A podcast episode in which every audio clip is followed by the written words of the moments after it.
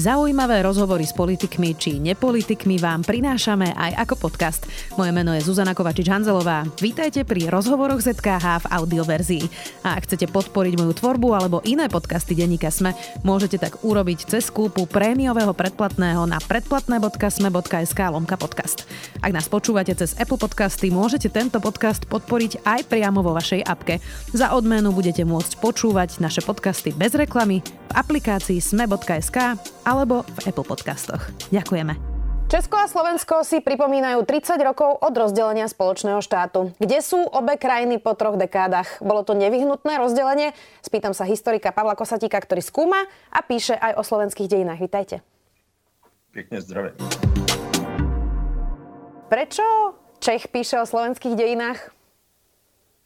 No a proč by neměl, nebo proč by na to mělo být něco zvláštního? Já nepovažuji Čechy a Slováky za tak strašně odlišné národy, abych v hlavě jako odlišoval zájem o tu historii.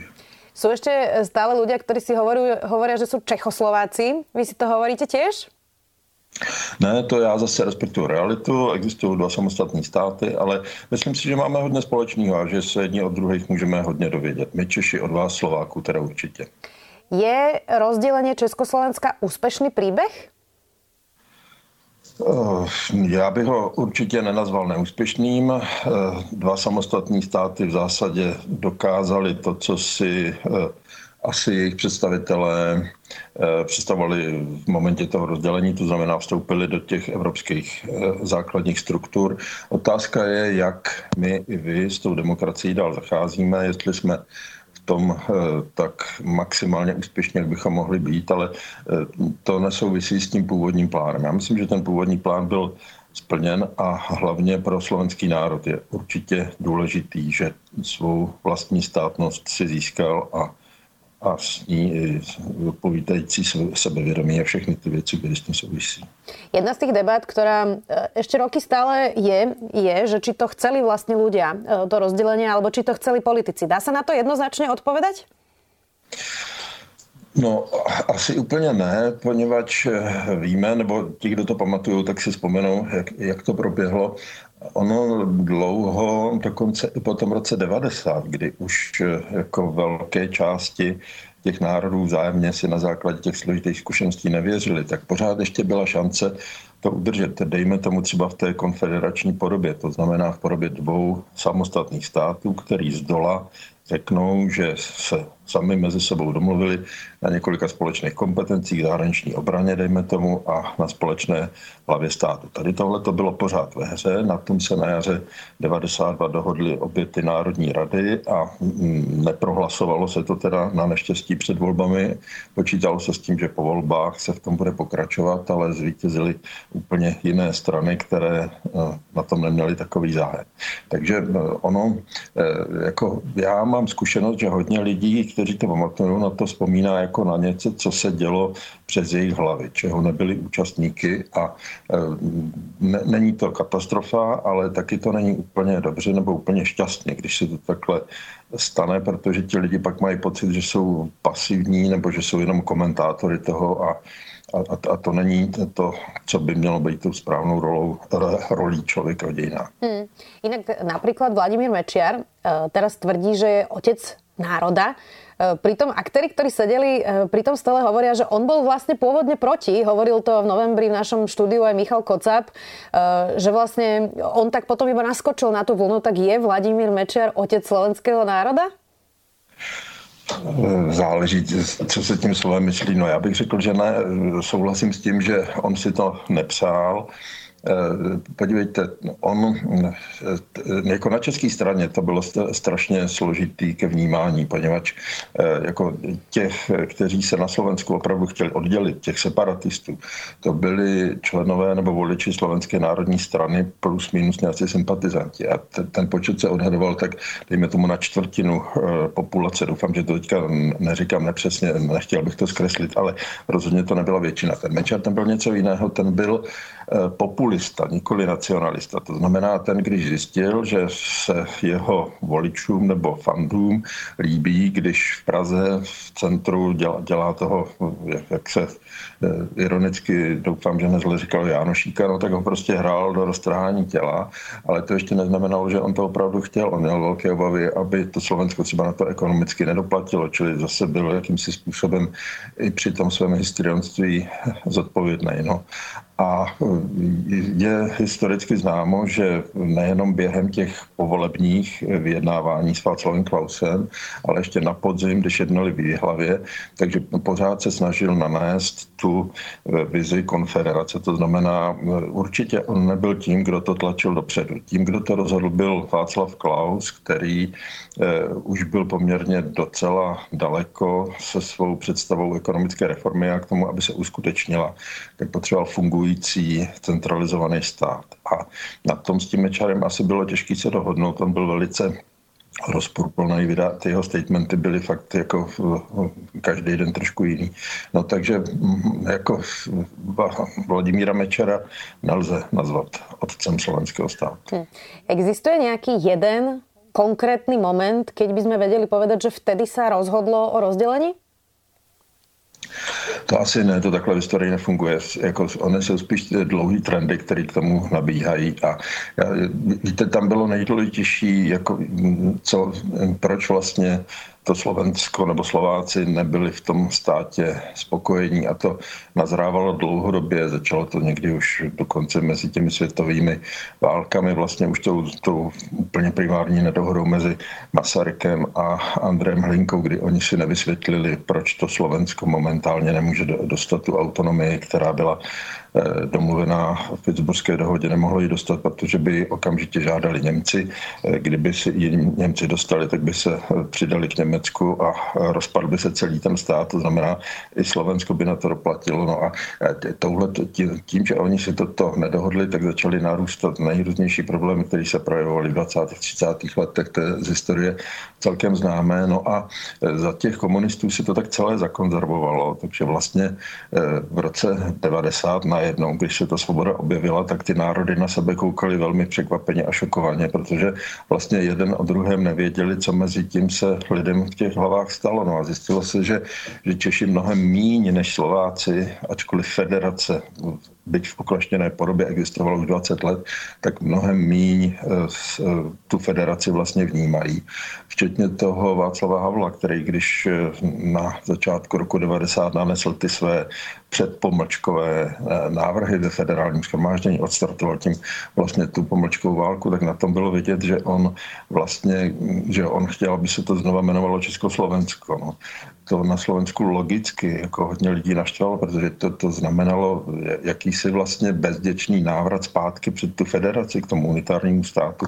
To by znamenalo odepsat eh, bezmála teda těch 70 let vývoje. Ten Havel to nemyslel zle, ale ukazovalo se na tom, že on vůbec neví, co ti Slováci teda cítí nebo jak to vidí. No, takže eh, ta katastrofa nazrávala na základě vzájemného nevědění, na základě toho, že že za těch komunistů jsme tady prostě v tom zamrzli. No a, a teď byl problém, že v těch letech 90-92 na to rozřešení toho zásadního problému nakonec byla malá chvilička. Oni zkrátili to volební období na dva roky. No a co během dvou let důležitého můžete rozhodnout? To, to se fakt odehrávalo tajfunovitým způsobem, kdy navíc teda lidi z toho komunismu neměli eh, žádná zvláštní Eh, měřítka, jak ty věci posuzovat. My jsme tady nikdo tu demokracii prostě neznali. My jsme si někteří aspoň nějak představovali na základě toho, že někdo byl 14 dní někdy na dovolený v Jugoslávii nebo na západě nebo z nějakého filmu a tak dále, ale ty zkušenosti prostě nebyly. A teď my jsme měli řešit ty základní státoprávní otázky, takže ta reálná podoba toho byla, že vždycky v neděli v televizi byl pořad, kde politici diskutovali o tom, co týden dál a tam téměř po každý vystoupil nějaký úplně neznámý člověk, který zrovna od někud přijel ze světa, kde předtím 20 let vydělával peníze, působil suverénně a říkal, že ví, jak na to. No.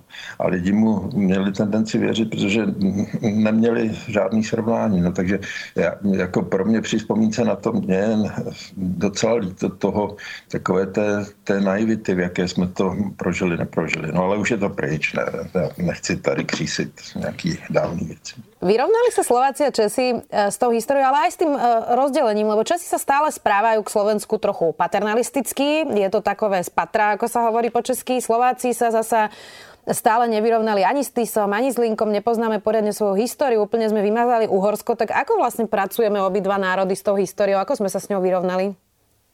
No tak zase ne, není, katast, není to katastrofa, ale bavme se o věci, které nefungují, to má větší smysl, chceme je napravit. Že?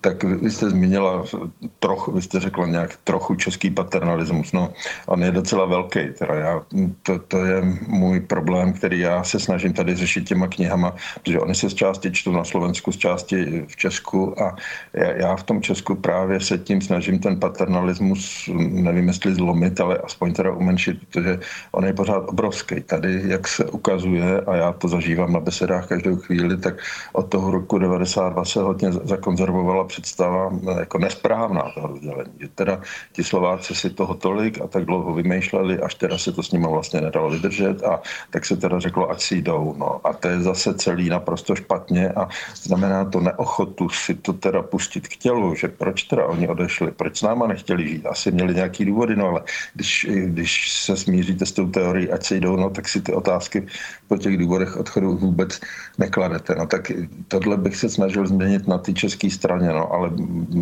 bude, bude to ještě asi nějakou chviličku trvat. No a e, to, co jste říkal na té slovenské, to, že se Slováci neradí vyrovnávají s tou dávnější historií, No, já, já to pozoruju, respektive ani ne tak zase u těch obyčejných lidí, jako spíš u historiků nebo u těch profesionálů, kteří by se tím měli zabývat. A tam vidím jako, vidím tam dost značný ostych, jako jak, jak se k těm dějinám stavět, no ale to je jejich úkolem, za to oni jsou placení a, a, a oni, protože by měli znát ty kontexty, tak jsou od toho, aby těm lidem řekli, jak to bylo, jako schovávat se před slovenským státem nebo před jakoukoliv epizodou z dějin, to nemá smysl. Hmm.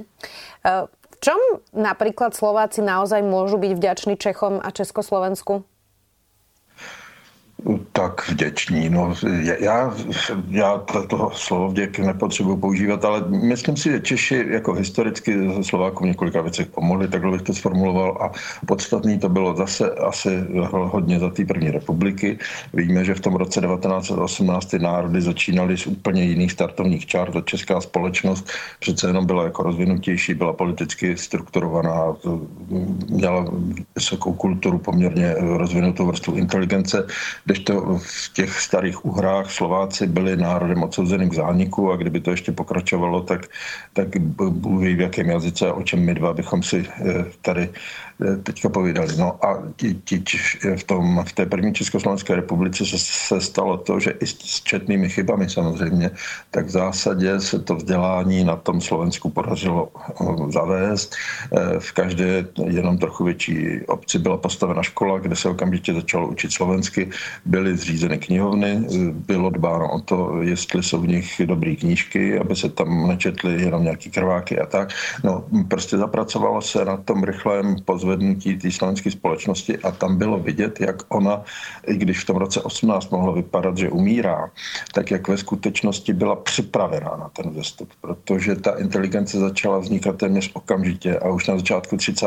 let máte prostě bohatou literaturu, výtvarný umění, kultura začíná prostě fungovat a, a ti lidi komunikují na nejvyšší úrovni, jsou schopní prostě fungovat v Evropě, Imrich Karváš na mátku, ale, ale spousta jiných. Prostě ve všech oborech najednou ten národ se uplatní. Čili eh, já si myslím, že pochopitelně je to zásluha Slováků, poněvadž oni toto dokázali, ale eh, ti Maďaři by jim s tím nepomohli. No. Myslím si, že Češi jo. Keď sme hovorili o tom paternalizme, Máte nejaké vysvetlenie, prečo sa Slováci sami tak dávajú dole a podceňujú sa? Lebo to my tak robíme, my sa tak bičujeme za veci, e, ktoré nie sú v skutočnosti až také zlé, ako by sme si mohli rozprávať. Je preto nejaké vysvetlenie? No já, já to slyším, je mě toho vždycky líto a vysvětluji si to tím, tou jako relativně krátkou státností nebo i vlastně eh, nedlouhou existencí toho slovenského národa, který podle mnohých začíná teda ve skutečnosti fakt až někde v tom 19. století. A vlastně mm, eh, až do toho roku 92 Slováci vždycky žili spolu s někým. S těmi Maďary to bylo šílený, s Čechy doufám to úplně šílený nebylo a vlastně mm, je asi těžký, nebo eh, nevím, jestli úplně snadným v jedný nebo v jedné a půl generaci eh, si na tu samostatnost zvyknout. Jsou lidi, kteří to dokážou a ti stojí z pravidla v čele státu nebo v těch eh, vrcholnějších pozicích, ale umím si představit, že na Slovensku je hodně lidí, který leká ta rychlost, v jaký ten svět jde a teď nevíme dopředu. Prostě někam se žene a je úplně jasný, že ty největší problémy, jaký jsou, ať už berete válku nebo problém uprchlický, problém evropských hranic, eh, ekonomický problémy a tak dále. Takže skoro žádný z nich nebude řešitelný jenom v hranicích jednoho státu, jednoho národa. No. Ale ti lidi z toho přesto mají strach a kdyby to mohli rozhodnout a kdyby to bylo možné, tak by si přáli, aby se to vrátilo někam, kde to bylo, eh, do toho klidu, toho těch dávných dob. No. A ono to nejde fakt to nejde a nepůjde to. A tím nechci říkat takzvanou špatnou zprávu, tím chci jenom říct, že je potřeba tady na tyhle ty lidi, kteří ne dost rychle nebo ne dost kurážně, nebo jak to nazvat, na to reagují, na, na ty potřeby, které ten nový svět vytváří, tak je potřeba na ně mnohem víc myslet a, a nejde o to se s nima hádat nebo je přesvědčovat. Takhle to podle mě nefunguje, ale přemýšlet o důvodech toho strachu a to, tohle je velký úkol toho státu, aby, aby pečoval o ty lidi třeba i v těch odlehlejších oblastích, kde se jim těžko žije, kde se hůř eh, vydělává na živobytí a aby ty, ty příčiny toho strachu se analyzovaly a pracovalo se s nimi, tak aby se odstraňovali. Hmm. Chýbají Čechom Slováci? Ano. Ako velmi? No, já, to, to byla vždycky teze Petra Pitharta, že to bylo snad i dokonce vzájemné, že jsme se zrcadlili jedni druhé. Jo? Ono se říká, to je taková metafora národ a dospělý člověk, že dospělý člověk je zralý, když je schopen sebereflexe. To znamená, ne, ne, nedělá tolik chyb, poněvadž mu zavčas něco řekne, že je hloupý a, a aby teda do toho bláta obrazně řečeno nešlápnul. No, ne každý tuhle schopnost má a zdá se, že i ne všechny národy mají a, a my jsme ve vás měli prostě ko, korektiv, dobrým i zlým, nebo jako strašnou spoustu věcí jsme se od vás dovídali, nejenom o sobě, ale obecně o tom, že k věcem je možný se stavět jinak a, a dalo se o tom přemýšlet a přemýšlelo se o tom. No. A e, tohle to samozřejmě se může dít i v oddělených státech a já nad tím nelámu hůl, děje se to, ale e, jako mým přáním je, abychom některé ty věci, kde je to možné, při zachování samozřejmě těch, těch státností, tak abychom ty, tu zahraniční obranou politiku a, a to, kde je potřeba, aby, aby e, v té Evropě mluvil větší celek, tak abychom byli schopni se spojit. Víte, ono je důležité, když to jako dobře mezinárodně vystupuje a ona v tom má mezinárodně, jako mimořádně šťastnou ruku, ona je fakt dobrá jako mezinárodní. A je dobře, když eh, čeští politici, když je teďka český předsednictví Evropské unie, tak tam makají jako kareti ve prospěch celé Evropy. Ale eh, jedno i druhý můžou časem pominout a bude potřeba, aby dál tady tenhle ten prostor slyšitelně eh, vyzařoval pro tu Evropu užitečné myšlenky. A myslím si, že líp by se to dělo, mm, kdyby těch 15 milionů aspoň občas spolupracovalo dohromady víc, než se to děje doteď. Vy jste na začátku povedali, že otázka je, ako zaobchádzame s demokraciou. Tak po 30 rokoch, ako zaobchádzame s tou demokraciou? Teď myslíte vy Slováci nebo, nebo oba, obecně? Oba, oba národy. No, no eh, tak já začnu tím Slovenskem, no tak tam je to, tam, tam je to ještě možná o něco drsnější, no tak tam ten začátek byl těžký v těch 90. letech, kdy do toho Mečara se opravdu zdálo, že eh, vy se úplně odkloníte na nějakou eh, totálně východní trajektorii, to, to se všude v Evropě mluvilo o tom, že vznikne ještě jedno hm, Lukašenkovo Bělorusko, akorát, že teda na Slovensku, jako ten příklon k tomu Rusku byl strašidelný a ty, ty volby, které Mečara smetli v tom roce 98, ty, ty měly téměř až podobu zázraku nebo něčeho, z čeho fakt jako se Evropa radovala, protože jako kdyby nedemokracie zavládla v Bratislavě takhle silná, jak se to plánovalo, no tak by to byla, bylo by to neštěstí pro všechny. No, jenomže tím všechno nebylo samozřejmě zažehnáno.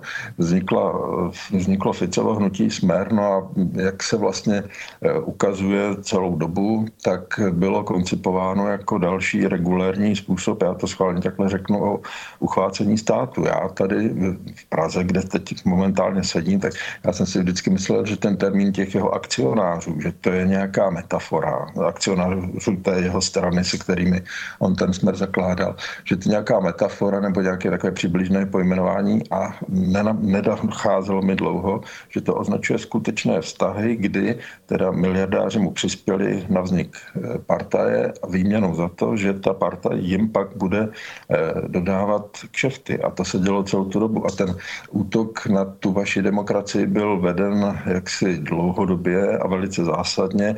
Vy víte stejně dobře jako já, jak hluboko to proniklo prokuratury do policie, jak se s tím tyhle ty složky těžko vypořádávají a to jsou zrovna ty nejdůležitější, který eh, definují důvěru občana ve společnost. Když občan nemá důvěru eh, v policajty nebo soudy, no tak ta společnost eh, to skoro může zabalit, nebo musí teda, pokud je aktivní, hodně zpytovat svědomí a, a hlavně s tím něco dělat.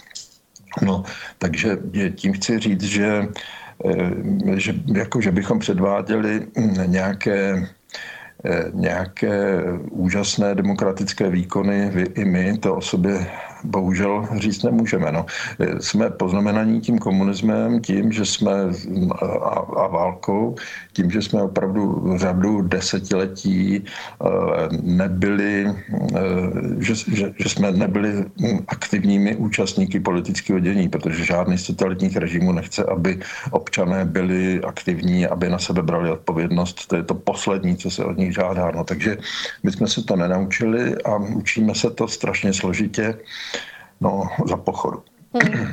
Uh, inak navzájom by sme sa mohli učiť, to ste už viackrát povedali, ale nevždy to akoby uh, funguje, kým my sme teda mali toho Mečiara, tak vy ste vybudovali silnejšie inštitúcie oproti nám. Tie inštitúcie v Česku, aspoň z môjho pohľadu, sú odolnejšie zatiaľ. Uh, ale máte tiež teraz Miloša Zemana, Andreja Babiša a my už sme si tou cestou Vladimíra Mečiara prešli, tak vedelo by sa Česko poučiť napríklad z toho príbehu slovenského s Vladimírom Mečiarom?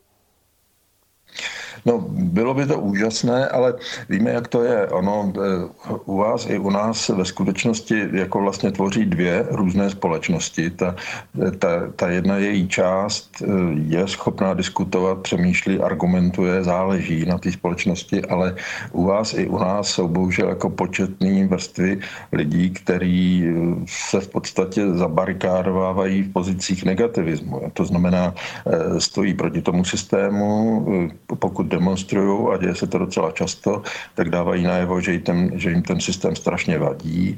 Eh, když mají říct, jaký systém lepší navrhují, tak eh, dlouhé mlčení z pravidla eh, bývá slýcháno, nebo zdaleka ne tak silní jsou v pozitivní argumentaci, než v kritice toho, co je. A tohle to si myslím, že je jako největší problém. Že jo, poučit z chyb minulosti se může jenom ten, kdo je ochoten o tom přemýšlet. No, ale když když ti lidi jsou natolik sfrustrovaní, že vlastně ztrácejí schopnost jako uvažovat nebo kriticky tu situaci reflektovat, tak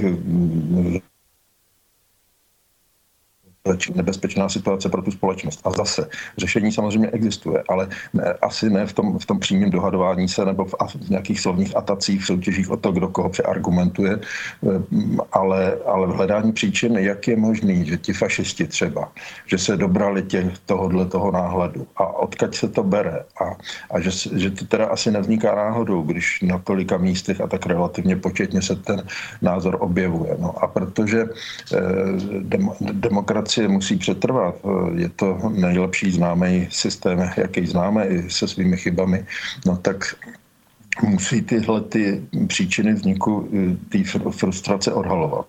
Hmm. Inak som premyšľala aj nad tým, že vy vlastne e, skúmate rozdelenie a viete aj, čo k tomu teda viedlo a aké sú príčiny.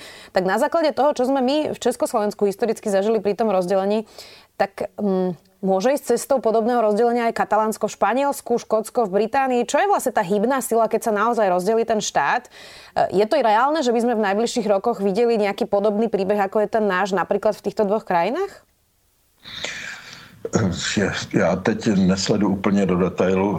Jako vím, že samozřejmě existují jako separatistická hnutí, nebo jak to nejpřesněji nazvat, všechny tahle, která jste vyjmenovala a četná další zároveň, ale asi by si nikdo neměl tu situaci představovat tak, že, že to právo na sebeurčení eh, je uplatnitelné ve všech případech a že mm, pokoj na světě nastane ve chvíli, kdy každý národ bude mít svůj stát. Víme, že v OSN je něco kolem dvoustovek států, kdežto každý kulturní antropolog vám řekne, že národů jsou na světě tisíce. Čili vždycky bude existovat víc těch států než národů a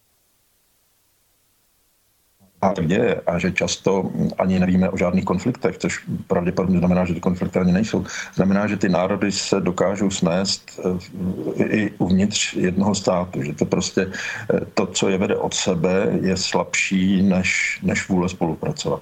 Tohodle mě bylo líto na tom československém státu, protože on byl koncipovaný jako eh, tam nacionální hledisko těch zakladatelů u Štefániko nebo Masaryka vůbec nehrálo roli. Oni oba byli světoobčané a oni si ten stát představovali jako mm, stát, kde na národnostech bude záležet méně a méně a kde bude naopak demokracie posilovat a kde na, ty, kde na tu demokracii bude hezký pohled. No a e, tohle to jsme, no a to už jsem zase v té minulosti. Boh to jsme tak... Sa, boh vie, ako by sa na to pozerali oni dnes, keby videli, že teda, ako to je po 30 rokoch. E, záverečná otázka, pán Kosatík. Mm, hoci ten príbeh, ako hovoríte, bol úspešný, je vám ľúto, že jsme se rozdělili? Je to vlastně smutný příběh pro vás?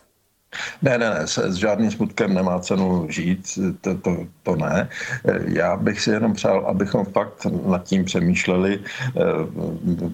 Znova opakuju, myslím si, že tehdy v tom roce 92 jsme občansky nebyli úplně na výši. I když s výsledkem spokojení být můžeme, tak s průběhem asi ne. Tak aby se nám zase někdy v budoucnosti třeba čili zase jenom diváky něčeho. Protože demokrat nebo občan, který mu na těch věcech záleží, by měl být aktivním účastníkem toho všeho. Takže hlídat si tu pozici, abychom neprošvihli moment, kdy jsme mohli věci ovlivnit k dobrému a a třeba to neudělali. No. Je, je, fakt, ona ta situace není žádně katastrofická, ale zároveň víte, jak to je. Eh, všechny ty věci ve střední Evropě a v Evropě vůbec jsou propojené. A když se vyskytne jeden slabý článek, tak je to jako když stojí ta řada těch kostiček domina a vy do ní cvrknete a oni můžou eh, mít tendenci popadat všechny. No, ne, neříkám, že systém je labilní, ale, ale je poměrně křehký. No. Takže kdo má sílu, tak se musí snažit ho pozitivně spevňovat. Držme si palce. Historik Pavel Kosatík, ďakujem. My vám je držíme, děkujeme. Počúvali ste podcastovú verziu relácie Rozhovory ZKH. Už tradične nás nájdete na streamovacích službách, vo vašich domácich asistentoch, na Sme.sk, v sekcii Sme video a samozrejme aj na našom YouTube kanáli Denníka Sme. Ďakujeme. Aj vy máte pocit, že história je divadlo, ktoré sa stále opakuje, len občas mení obsadenie a kulisy? alebo skôr pozeráte na minulosť ako na mnohovrstevnú skladačku a záhadu, ktorá vás vťahuje a láka objavovať neznámy svet. Alebo sú dejiny len výmyslom tých, ktorí o nich hovoria? To je len zo pár otázok, o ktorých budete premýšľať pri počúvaní pravidelného podcastu Dejiny denníka Sme. Odpoveď vždy nedostanete, ale už hľadanie a objavovanie je zážitok. Moje meno je Jaro Valent a každú nedelu sa spolu s hosťom vydávame na túto poznávaciu cestu.